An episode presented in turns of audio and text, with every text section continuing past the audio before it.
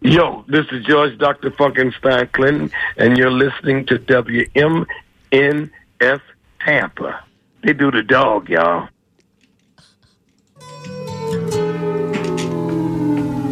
Here comes the sun. Here comes the sun. I say it's alright.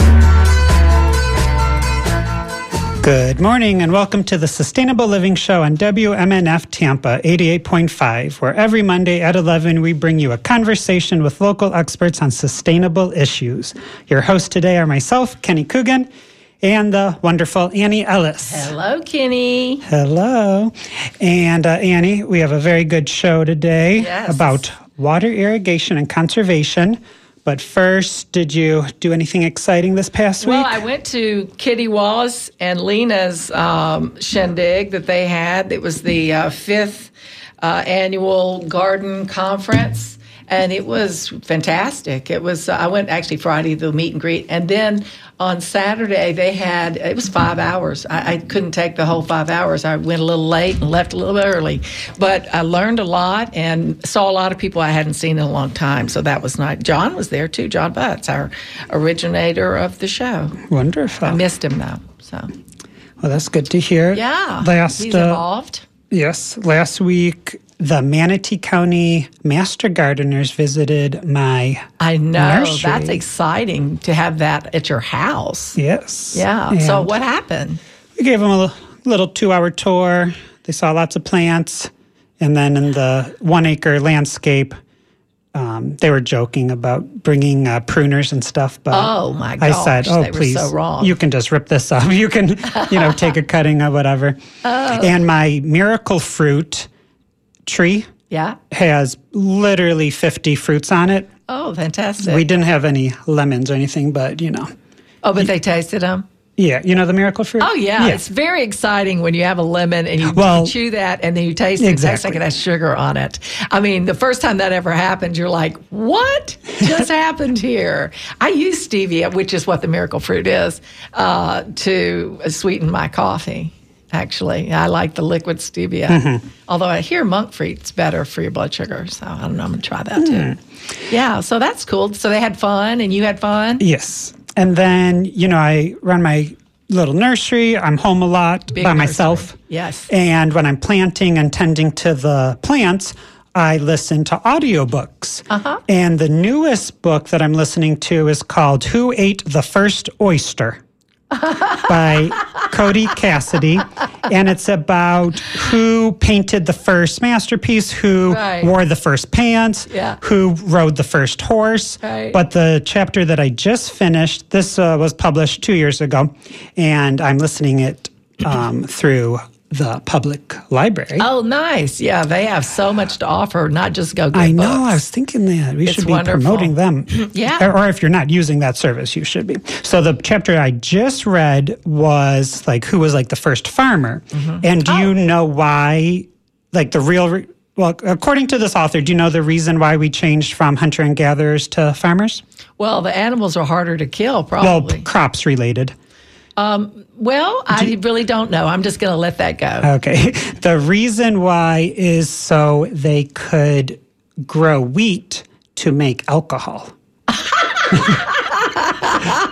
oh my gosh, that's so funny. because when you when Oh you harvested the wheat, Yeah, they if you if you had the seeds and they went a little bad, if they fermented, they said they could ferment within like 24 hours, you know, in their pockets, and then they're chewing on it, and then they get like a little buzz. Oh my And gosh, then- that's so funny. So they wanted the buzz. Yeah, and then when they're traveling, some of the seeds fall out, and then eventually they're like, "Oh, we're gonna start growing them in tighter units and Yes, crops and rows, and then yeah, I get more of a buzz. That's so funny. Uh, I was when you said whoever ate the first oyster. Did, have you ever eaten an oyster? I know you're a vegetarian. Mm, definitely not. Okay, so the first time I ever ate an oyster, I uh, had to drink a little beer first before I could.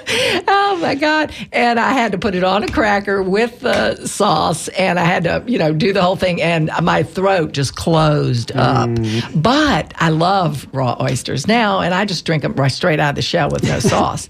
Uh, I just love them, actually. But I can imagine the first oyster. Oh my God! I haven't. I'm assuming that's going to be the last chapter, but I'm enjoying the book. Yeah, it sounds interesting. So, in addition, you know, we're talking about farming, and what does farmers need? They need water. Yes, they do. So today we are talking with Jackie Leibowitz, the Water Resources Program Assistant at UF IFAS Extension, Sarasota County, on water conservation and irrigation. So stay tuned as we promote a balance of people, profit, and planet. Okie dokie. So, uh, Jackie uh, graduated from New College of Florida in 2019 with an environmental studies degree. And I'm interested because I understand this was a, a later choice in things. Uh, so I'm interested in finding out about that.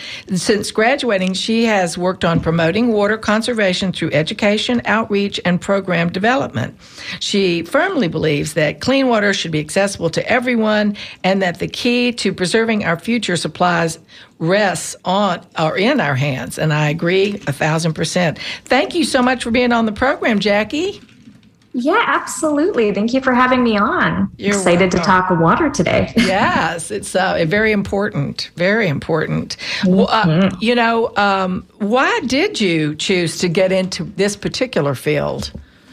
Right. So um, you kind of alluded to it in my introduction. So I uh-huh. actually uh-huh. uh, went to school uh, at New College of Florida down in Sarasota um, to pursue biology, and that quickly turned to environmental studies.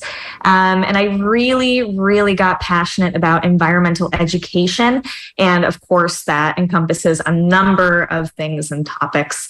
Um, but as soon as I graduated, I stumbled into this really unique opportunity to work on this program called the Healthy Pond Certification Program. So okay. I kind of got to explore that interest and put that together. And then I've been with um, Extension ever since.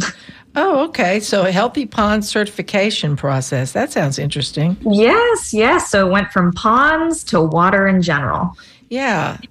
I like that idea that you're testing different waters too, right? Yeah, yeah. yeah. So um, my work was more so um, talking to different experts in the field and kind of compiling their knowledge and information into mm-hmm. this little course that we offered to pond professionals. That way they could learn about how to make sure ponds are healthy, you know, what even is a healthy pond, because everyone's got their own definition. And um, from there, I was offered a program assistant position shortly after. And I've been having a ball learning all about why water is so important, um, how we can conserve it, and of course, um, just all the ways that it's it's connected in our day to day life. Yeah, because it covers over seventy one percent of our Earth, so that's a lot of water on our planet, and um, so it seems like we'd have plenty to drink. Excuse me. But how much fresh water do we have available to use as a potable water? Yeah. So even though water is um, over 70% of our Earth, a lot of that water is salt water. So only a very small percentage of that water is usable as drinking or potable water. So um, just to put it in perspective, if you put the entirety of the Earth's water into a one gallon jug, you'd have just about one tablespoon of fresh water available to use oh, as drinking water. That's such a surprise. Yes. No wonder it's a struggle for so many places. Mm-hmm. So uh, I know that no, that more than ninety percent of Floridians uh, rely on our groundwater uh, for uh, some portion of their water. So, do we have enough water here to meet the needs of uh, our Floridians? That's a very good question. So, yes, about 30% of our potable water supply is going to be coming from that ground. I want to address something new since you've been gone, which is our talkback feature that's here on the right. It says error 2, talkback, error 3, and if you're in the other studio, it would say. Hello. All right. So what happened was what are you doing? the other uh, studio took over, but we're back. All right, Jackie, can you hear us? Jackie, are you there? Who took it? Why? All right, so Jackie will be coming back shortly. But first, uh, Annie, I wanted to tell you I was thinking about this uh, last night that I learned. Have you heard of the rhyme, the poem, Water, Water Everywhere, but not a drop to drink? I have, but I don't know why I've heard that. Well, it's a classic poem from Samuel uh, Coleridge, and I learned this in maybe like third grade or fourth grade, and I, the word now is called echo or eco anxiety. I was so nervous that we would run out of water in like third grade or fourth grade. I um, I don't know. Is that age appropriate? well, I've actually, I, I'm sure it isn't, but you know, I've heard that a lot of children worry about a lot of things nowadays that they shouldn't have to worry about. I mean, you know, water, if the planet's going to be healthy, you know, guns in the schools. I mean, all kinds of things that that children should not have to be concerned with. You know, Yeah. it's like they should just be learning, learning, learning, playing, playing, playing, and enjoying. So that line is from a poem, and then uh, Samuel Coleridge. He was a speaker. He was a sailor on a ship, and then he was looking around all the salt water and noticed that, you know, we can't drink any of this salt water. Yeah, they go crazy. But then when I learned it in third or fourth grade, it was more like, you know, there's a lot of polluted water. So I learned that in third or fourth grade. Then we fast forward to my master's degree when I'm like 34 years old, and the one of the professors who was a guest on our show, Dr. Uh, T.H. Culhane, he said that we actually never really have to worry about running out of water in that there's so many different systems where we can like desalinate it. Oh, okay. That makes sense It's, it's going to be expensive and time consuming and But as we progress, I mean, that's going to be the way that's going to have to happen. Uh, so, you know, we it has to go that way for us to be able to manage. I think we're going to see if Jackie is on again. Jackie, are you there? Can you hear me? Yes, thank goodness. Oh, thank goodness. Yeah, something happened in a studio situation. So we, Oh, we have multiple Okay, studios yeah, we and do, and there's some work going on. So you know, we got the brunt of that. So, but glad you're back. Um, Glad to be back. so Um, we were talking about do we have enough water to meet the needs yeah. of Jackie, did you ever hear of that poem that I just recited?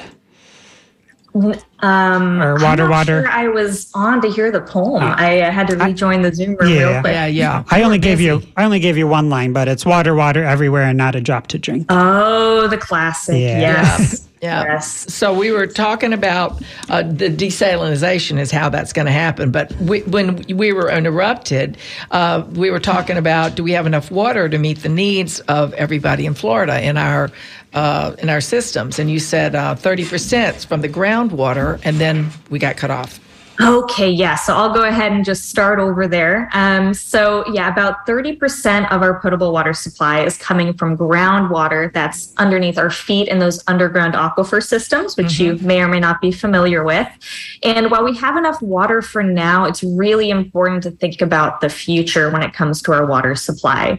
So, according to the Florida Department of Environmental Protection, we have about a thousand people moving to the state each day, um, which isn't that surprising. I'm sure you you know quite a few people It's who have uh, just right moved to the state. Um, I actually just moved myself, and uh, I've been running into a lot of people who are um, new to the neighborhood um, just co- from completely different states all across uh, the United States. But, anyways, we have about a thousand people moving to the state each day. And so, with this increase in population, we're projected to use about 7.4 billion gallons of water per day by 2040. That's the current projection.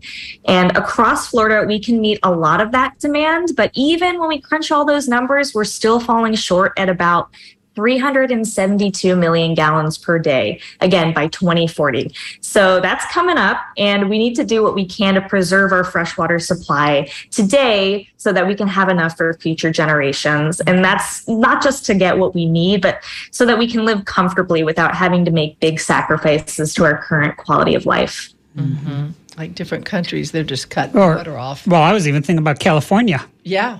Did you know people used to use the hose to clean their sidewalks with instead of a broom? You know. Oh, and, yes. And uh, they don't do that in California anymore, but that's what they used to use for sure. I interviewed uh, the comedian Margaret Cho Yeah. a couple of maybe a month ago, She's and she was saying that when she has an outdoor tub She So felt do I. She- Bathtub. So she takes the she takes the bathtub. She doesn't put any like bat. She only uses like natural soaps. Yeah. and then she can only use that water for like her herbs and her vegetables. Like she can't use extra water for She the uses her own gray water. yeah for the landscaping. Yeah, and then, that's um, good. She People said used to do, well, what'd she say? I'm sorry. then she said um, for the inside shower, like she'll turn it on to like heat up the water a little bit, but she has to.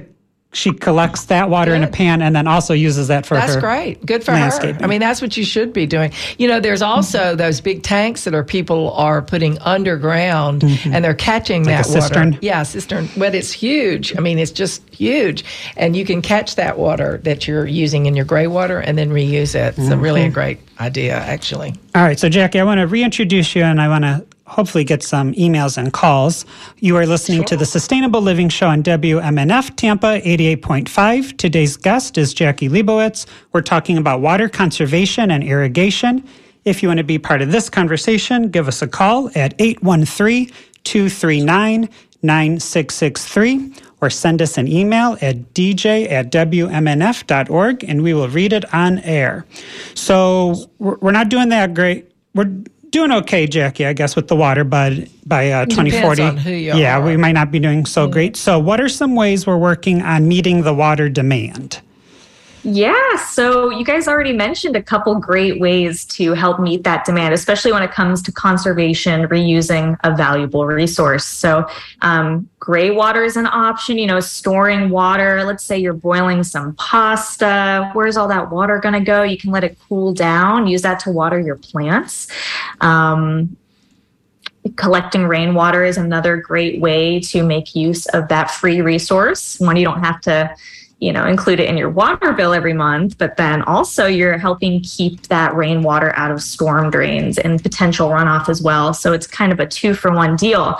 But when we're talking about more large scale operations so like agriculture and recreation recreation, whether that's um, parks, golf courses, etc. Um, a lot of these facilities are using reclaimed water to irrigate. So that's actually recycled wastewater that's been treated for use in irrigation, um, projects like cooling towers, even wetlands restoration, and deep well injection. Um, so it's basically giving our water a second life. So that's a really, really good way to meet that water demand is by reusing our water. So reclaimed water is being used in a lot of places right now throughout Florida. For collecting the rainwater, are you allowed to do that in every county in Florida?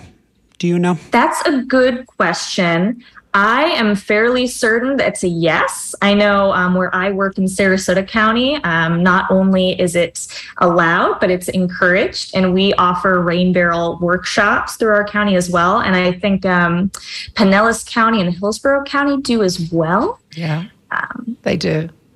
Yes. Kenny and I both have a bunch of rain barrels Yes. ourselves. Oh, excellent. Excellent. Yeah. Well, I was I did a presentation uh, like more than a year ago in Orlando, and then some people were saying like, "Oh, we're not allowed to collect rainwater." But then I looked, I just googled it, and they said you're you're fine. They Orlando also does what they those do say workshops. is that they that they don't recommend you using uh, it for edibles uh, because of the the things Oh. on your roof, uh, the tars and that this and that uh, could be.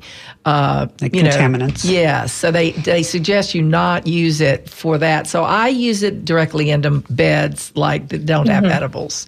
So, but it's great stuff, you know. No, absolutely. Uh, I did want to com- make a comment about recycled water or reclaimed water, though. I uh, I signed up for that right away when I when you know they were just asking if people were interested. And I gave them some money just for a courtesy, just to say I will I was interested. And then I uh, found out that it's unpredictable on the treatment. And that it's you really can't tell what each area does and it's very unpredictable. You don't know what it is. And it killed a lot of plants uh, that uh, cannot handle the higher levels of salt that are in it um, so I just want to say that if you are using reclaimed uh, irrigation water, you need to check it and you need to know which plants do and don't work with that. And it's also not recommended for edibles. So I just wanted to throw that out there. No, absolutely. You're 100% right. It's it's not good for edible plants unless you can boil or peel them. Um, but in terms of irrigating turf, other plants, basically, yes, if it's acclimated to be able to handle a little bit of salt, it should be okay. And it does differ from facility to facility depending on I was really yeah, the treatment.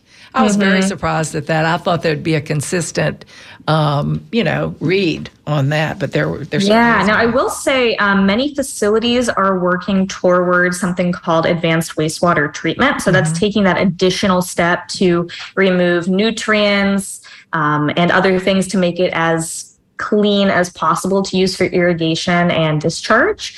So that's happening a lot right now. I know down here in Sarasota County, um, we have made a commitment to switch to advanced wastewater treatment for all of our facilities. So we're looking forward to that.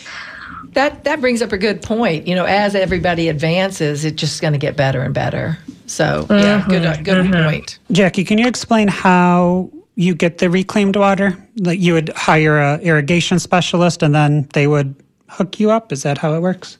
It's a little tricky, at least here in Sarasota County. It's very rare to get a direct hookup for a residence that's just um, already been established. So, um, if you don't already have reclaimed water, chances are getting hooked up to reclaimed water is going to be very difficult unless your entire community, if you're living in an HOA, for instance, decides to switch over to reclaim for irrigation. Um, so it's Well- one of those things where you could talk to your HOA, see if that's something they'd be interested in doing if they're not already doing so. Hmm. And you could get the funds together to make that conversion. And a lot of the new residences in Sarasota County are required to have that connection to reclaim. So it's going forward, you know, we're all mm-hmm. using reclaimed water, but it's a little hard to get that connection if you don't already But have you would it. have to have an irrigation system. Well, Yes. And- that would make the most sense. The thing is, is actually in Hillsborough County or in uh, the South Tampa area, I know that you can get it and it is available, uh, even if you don't have it, because it's already been run. So the lines are there and you can get it, but you have to hire a plumber to hook it up for you because it's real picky about, you know, you could get it mixed up with your fresh water that you're drinking, Yeah. your potable water. And so they just want to make sure that you have the correct guy to do that. And that would be Right. a required plumber. But yeah, you can get that in South Tampa. I- fascinating. I, have, I had it and I cut mine off, but you know, there's Right? that. It was a pretty simple process, just getting a plumber. Yeah, uh, well, yeah, yeah. I mean, it's not a big thing uh, in South Tampa because we have it. So you- if you already have it, you know, you can get hooked up. Jackie, you think golf courses are using reclaimed water? Yes. That's good. yes. That's um, Many, many golf courses are required to use that reclaimed water. Some of them blend it with other sources of water, but um, they use a lot to irrigate their turf grass. So it's really important that they make use of reclaimed water. And same thing with agriculture as well. It's, you know, when you're using that much water, um, having a percentage of it be recycled water really helps save the drops and encourage mm-hmm. water conservation across the state. So you're saying that they are required to use that. How is that monitored on their requirements? That's a good question and one that I don't actually know the answer for, Sorry, but John. something that I will be looking into later today. Yeah. Wouldn't they just be like checking like how much water they use from the city? Well, versus, they probably would be because they would have Yeah. a number on that on Yeah. their bills. That's probably right, Kenny. So, Yeah. Jackie, we have a email, and it's uh, Joe in Dover, Florida. He says, "I'm in the opinion that who has the right to tell us we can't collect rainwater? That's absurd. I collect rainwater where I live. How is that legal to restrict our rights to collect rainwater?" So, Jack, I don't know if you want to respond, but I was looking up, and if you search it, it says state by state. Some states completely restrict Really? collecting I have heard that That's before, yes. amazing. That seems so. So, Jackie, do you know how, like, the kind of what Annie was saying, like, how would they even know you're collecting rainwater? Right. Exactly. I suppose um, they wouldn't unless they had cameras uh, set up everywhere. Or your neighbor. neighbor squealed See, on you, That's right?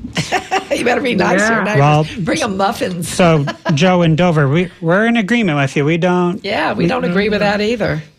So, uh, Jackie, Yeah. where is the most water being used in a residential home?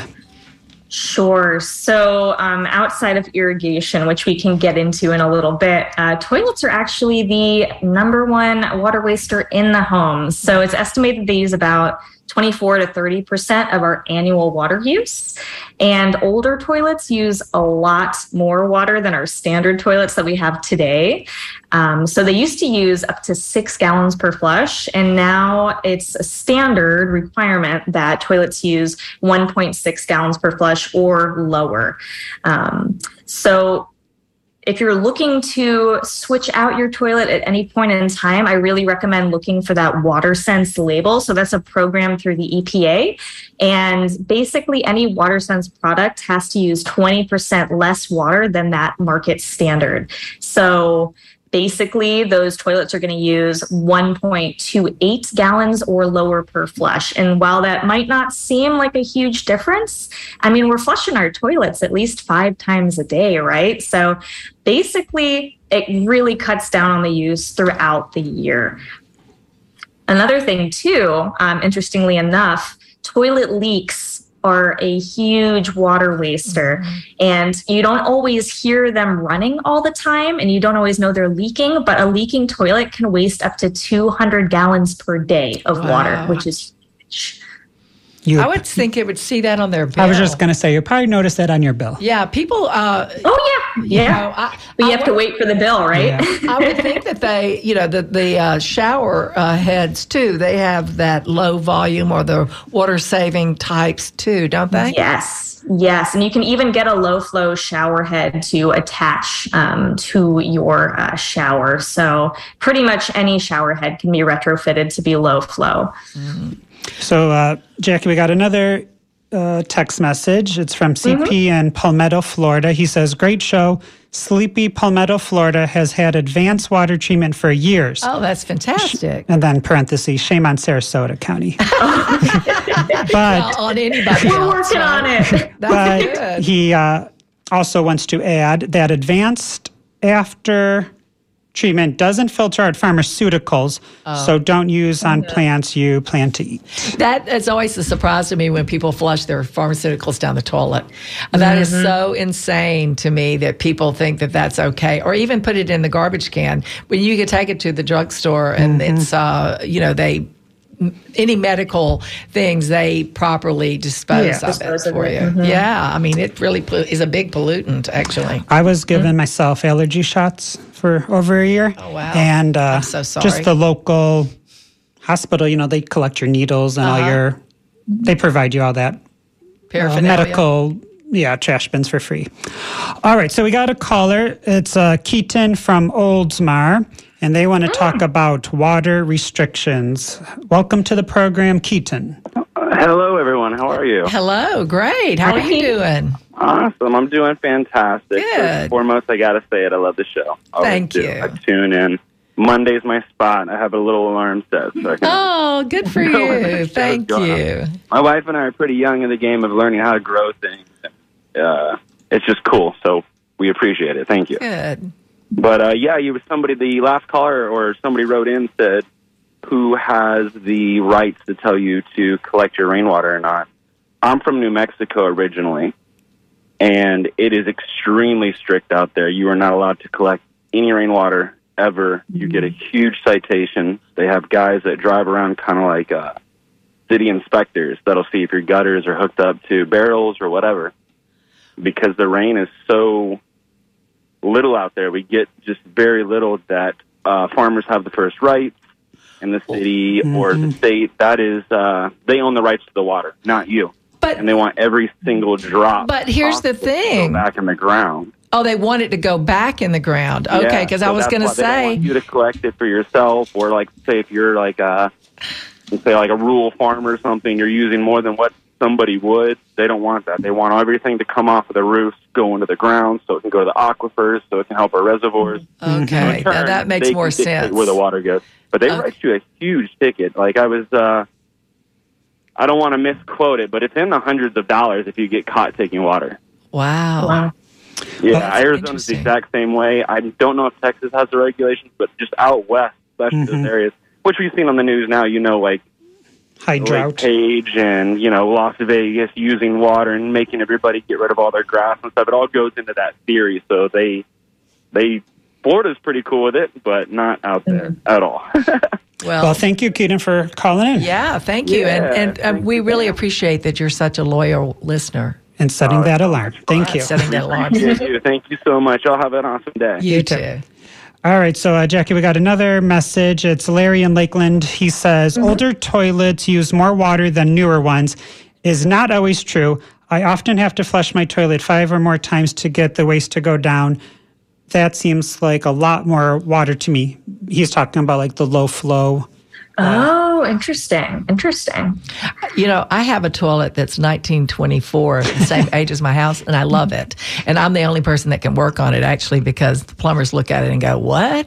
So, uh, but I have a giant uh, bottle of water in there Oh, to take yes, up the yes. space.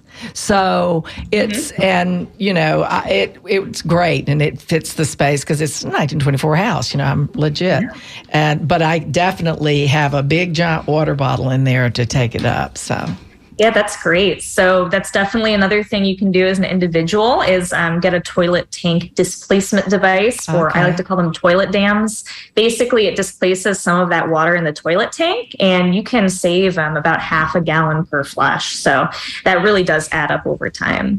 Um, but yeah, interesting. I mean, all toilets are different, but in terms of um, toilets made before the 1990s, they do tend to use a lot more water than um, current models. and you don't have to flush every time. I just want to say. Or you could pee in the backyard. Oh yeah, and bananas love urine.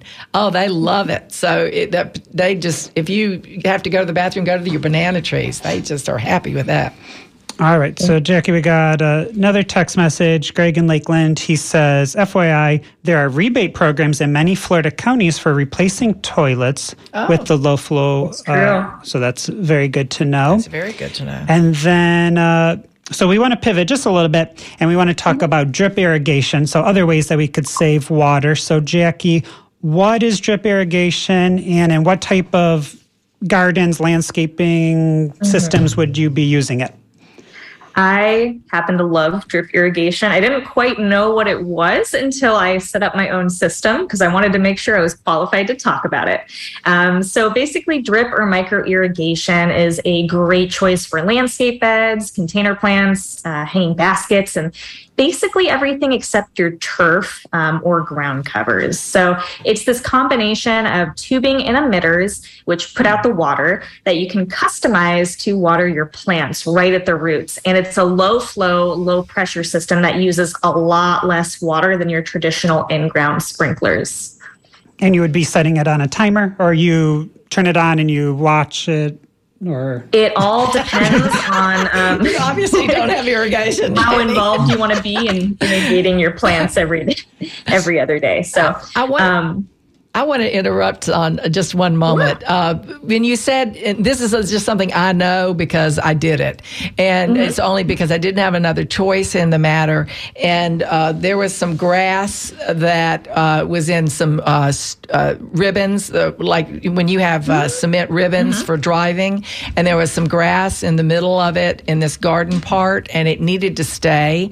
And uh, we were not going to do a spray irrigation there, so we tried it with a drip, uh, a brown, the, brown drip Yeah. tubing Oh, underneath. yeah. It worked perfectly. So I think I know, right? Because it, we've been told that does not work, and it worked perfectly. So I think in small areas or Sure, you know, yeah. If you have a patch, it's definitely worth um, Yeah. trying. It's going to be better than hand watering. Well, and, uh, but yeah, for the entire lawn, it's it's a you know. Yeah, I don't know. I don't know how much you would be able to do, but I think you'd have to do quite a bit of the tubing underneath, like every six inches or something like that. I think for it to be able to Yeah, work. and the other tricky thing too about the drip irrigation is you don't want to bury it um, really underground. At least that's my recommendation because what'll happen is that soil will get into the emitters and clog it. So it's a lot harder to maintain. Um, and then let's say something goes wrong, if there's a little leak or something, you have to dig it out of the ground. Right. To, um, and you don't know you have a leak uh, because it's in the ground. That's right. Exactly. Exactly. So if you're going to set up drip irrigation, so that inline drip tubing is one of many options you can do for the micro irrigation. Um, you want to make sure that if you're going to cover it, which you should, um, you want to cover it in mulch, so not soil. Right. Um, and that way you'll help protect it and insulate it, but you can still get to it if you need to make repairs. Yeah, and another thing is if you do have it buried, if it goes deep and you don't really remember where it is there, if you put a plant on top of it, you'll rot the roots. So there's that as well, because I did that. oh, absolutely. So, speaking of irrigation, we have a couple of messages and a caller. So, good. first, I'll do the text message. It says In residential areas, 60% of water usage is irrigation on grass that's not native to the state. Mm-hmm. If indigenous grass were allowed to, to be regulated in neighborhoods, the water usage could be decreased considerably. And Yes. that's kind of true for all native plants. And and also you could do wildflower beds and so Yeah. on.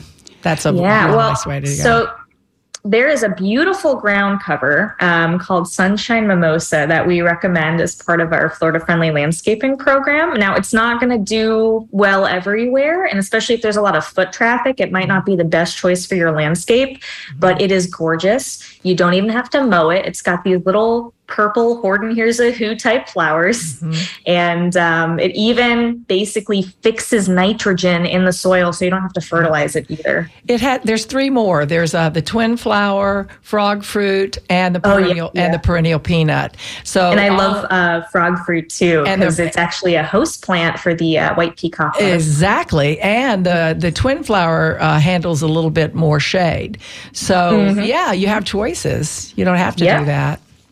Another message is uh, back when we were talking about the toilets. It's from uh, Dave in New Port Richey. He says, Yes, if it's yellow, let it mellow. If it's brown, flush it down. Oh, good. I didn't want to say that, so thank you for saying Thanks, it. for Dave. me. and uh, so now we'll go to Amy in St. Pete. She wants to talk about water restrictions. Hi, Amy. Yeah, hi, thank you. I, I wanted to comment real quick about those uh, toilets for those people who want to be eco friendly and save water. One of the reasons that those um, the new toilets that uh, you have to flush three or four times is because the calcium gets built up in the raw part of the um, the canal that where the water comes through in the toilet itself, the channel. So some of them are painted with the ceramic all the way in that channel, but the cheaper toilets are not painted on the inside. That the part you don't see, they're not painted, and that's why it gets uh, uh, calcium attached to the sides, and it clogs the hole from flushing. So you can't get enough volume of water to push that through. Is there know something you can do about that? Is there a way to clean it? Well, you need to paint it actually. Just, you know, take the toilet off, clean it up, and spray paint the inside of the um, where the water pushes through on the bottom. So it has a more a smoother surface. It doesn't have a cling tooth to it. This is in the toilet or this is part of the house? It's it's part of the toilet. Okay. It's uh it's essentially like you know raw ceramic versus painted ceramic. You know. Yeah, so it does. It has a tooth and it's not slick enough, so it holds. Yeah, it's like sandpaper. Yeah. So it's grabbing everything. Wow, that's very good information. Thank you so much for letting us know that. Yeah, wanna thank you. Hi, hi to my mom. Very good. Thank you, Amy. Thank you. All right, bye. Bye Bye. bye. All right. So we're talking about uh, drip irrigation. Back, back to that subject, Jackie. And how much does a drip irrigation system save As opposed to the spray. Yeah, the traditional sprinkler. Because Yeah. almost every time I'm driving home from the studio, I my car gets a little car wash from somebody's sprayer um, because someone's sprinkler. during the day. That's and it's like good. one o'clock in the afternoon. Yeah, that's not right. Yeah, and also Yeah. they. Well, go ahead. I want to say something about broken sprinklers too. So So, Jackie, does Yeah. the drip irrigation save a lot? Yeah, what's the percentage? Oh, it does. It does. And it depends on who you ask, but I've heard that it's up to 70% more Wow. efficient than sprinkler systems when it comes to watering plants. And I do irrigation evaluations as part of my job. So I go to people's homes in Sarasota County, check out their systems, um, see where they can save water.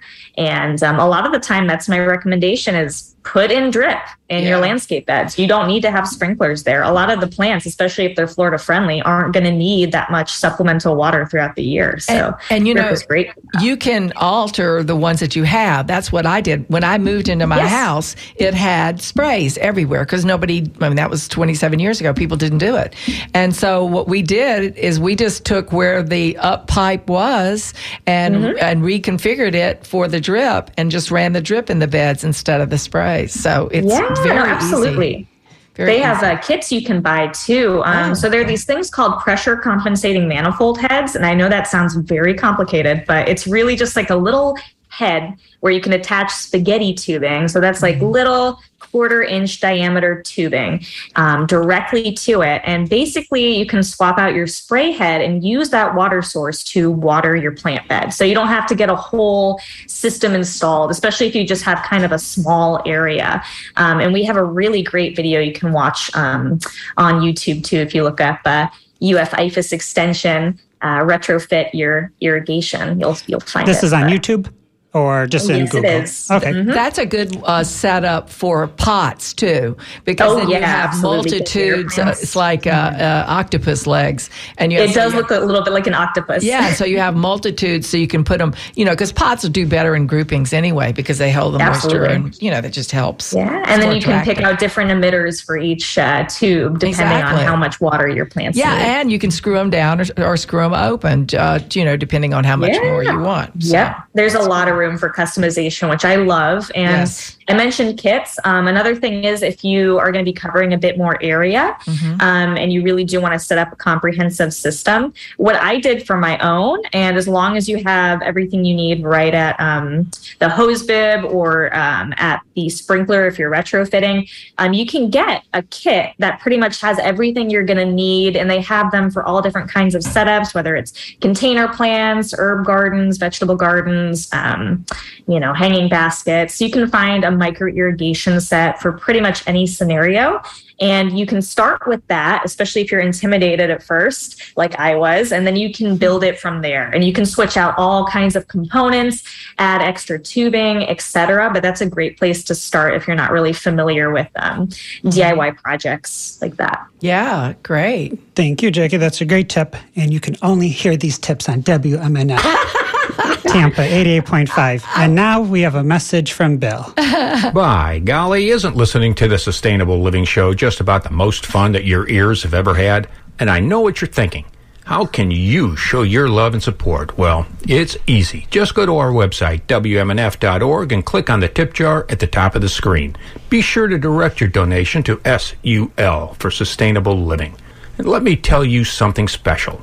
You may not see them, but when you support sustainable living in WMNF Tampa, angels bend down to kiss your cheek.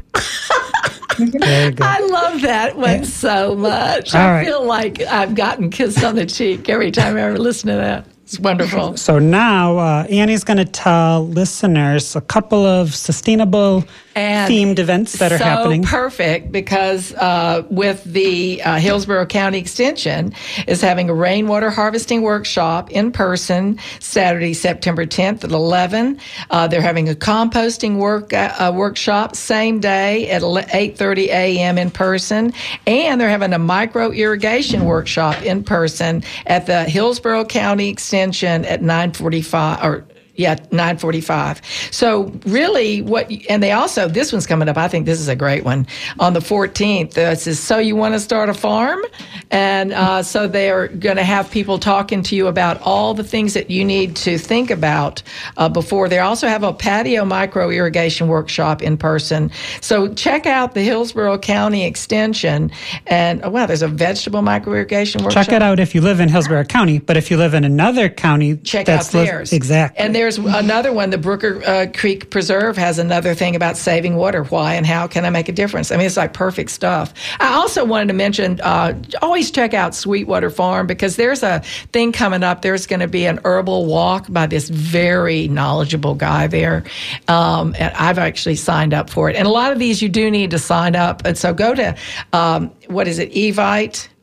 Eventbrite. Yeah, Eventbrite, and uh, so you can find everything. Just type in gardening or uh, environmental or water, and you will get all kinds of wonderful things. That's I have an app, and that's how I get a lot of my information. They send me things all the time. It's great. That's very good. Yeah, yeah, it's very appropriate for what we're talking about today, too. Right? Yeah. So, Jackie, anyone living in Florida who uses an automatic irrigation system is required by law to have a fully operational rain shutoff device. So, what is that about and how does it work? Jackie? Oh, uh, can you hear me? Yeah, we can hear you now. Oh, okay. It seemed like it just cut off uh, for a second. But um, the question is how do they work, right? What is a rain shutoff device? Yes.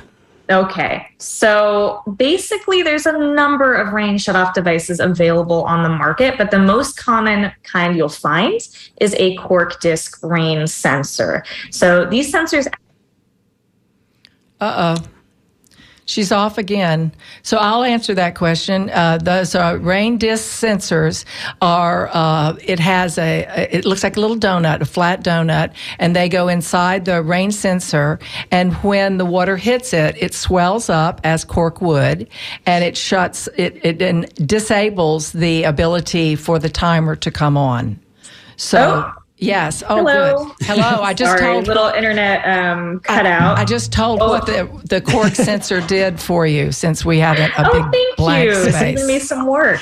yes. Um, So, Jackie, can you tell listeners where? Uh, so, if it's mandatory, if it's required by law, where are they finding these, or or the people installing the irrigation doing it?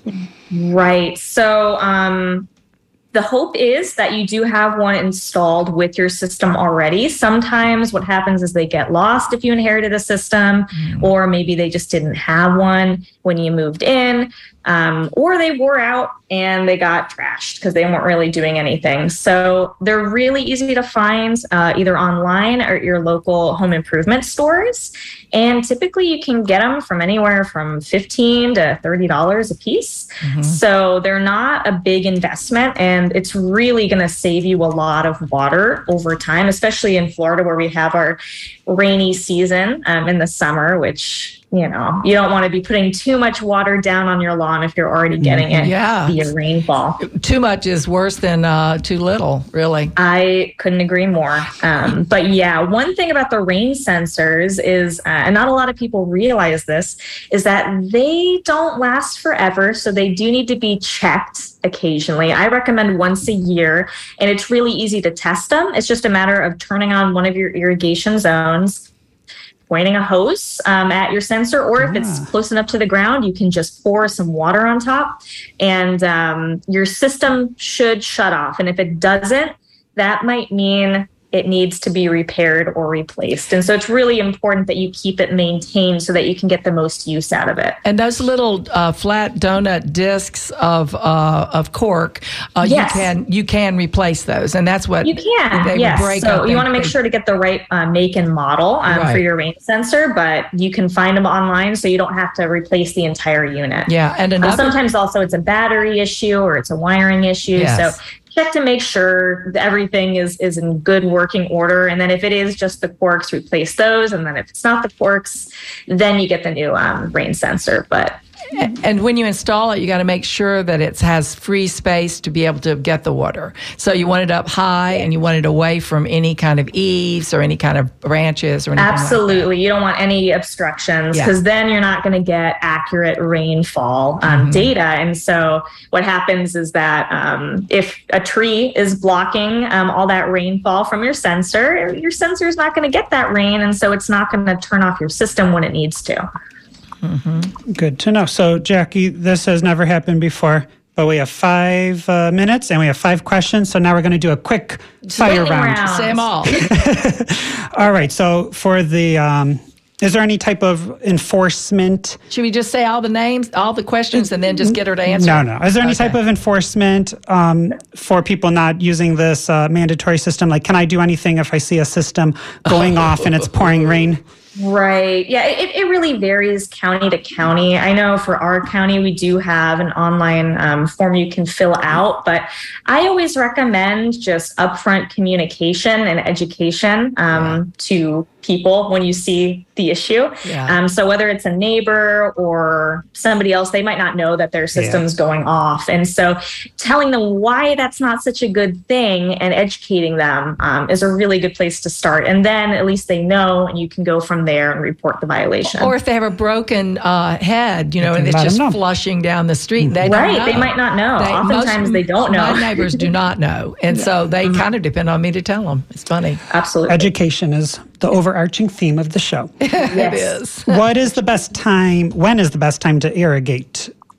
Um, we recommend early morning. Um, that way, you don't have to worry about water sitting on your plant's leaves, potentially inviting disease or pathogens um, at night when it doesn't have a, a chance to evaporate all that excess water.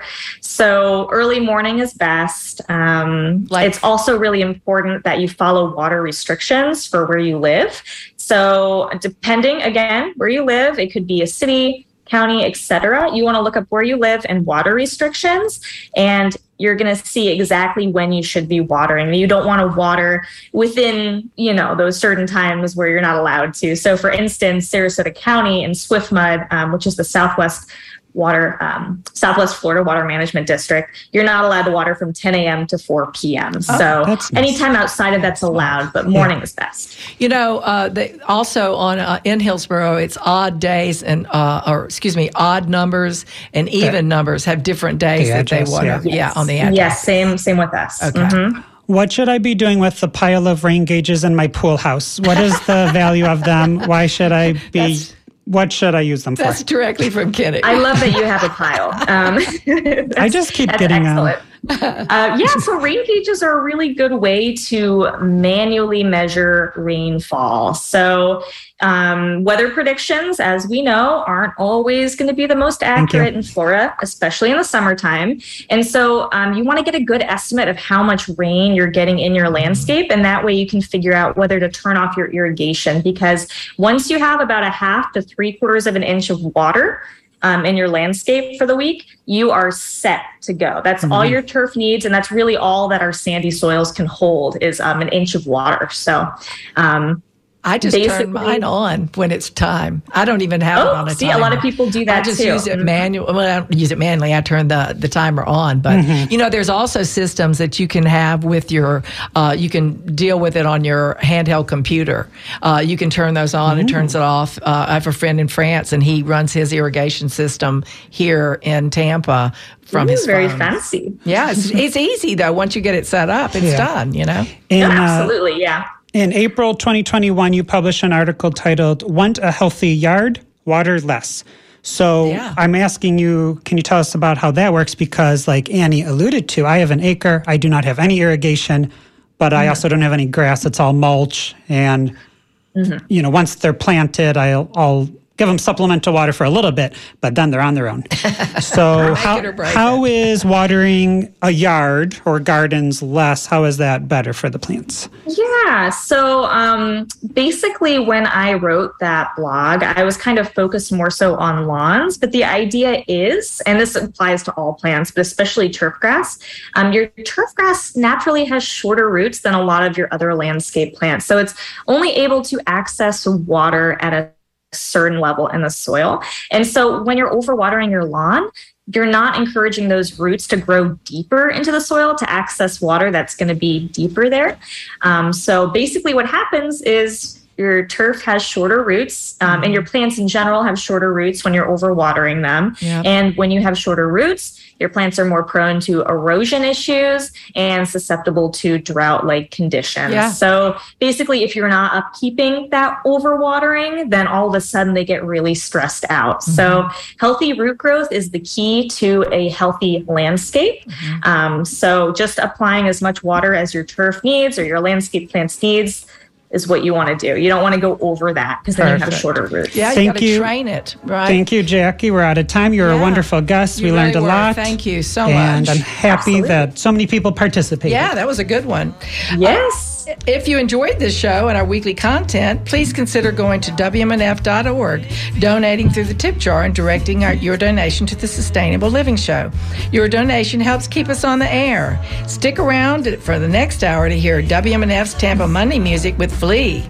If you want to hear more public interest programming, you can switch over to WMNF's HD3 channel, The Source, to, listen to today's Thom Hartmann Show live. Tune in next Monday morning at 11 for the next Sustainable Living Show, we'll be talking with uh, Jose Debois on developing a sustainable livestock production system.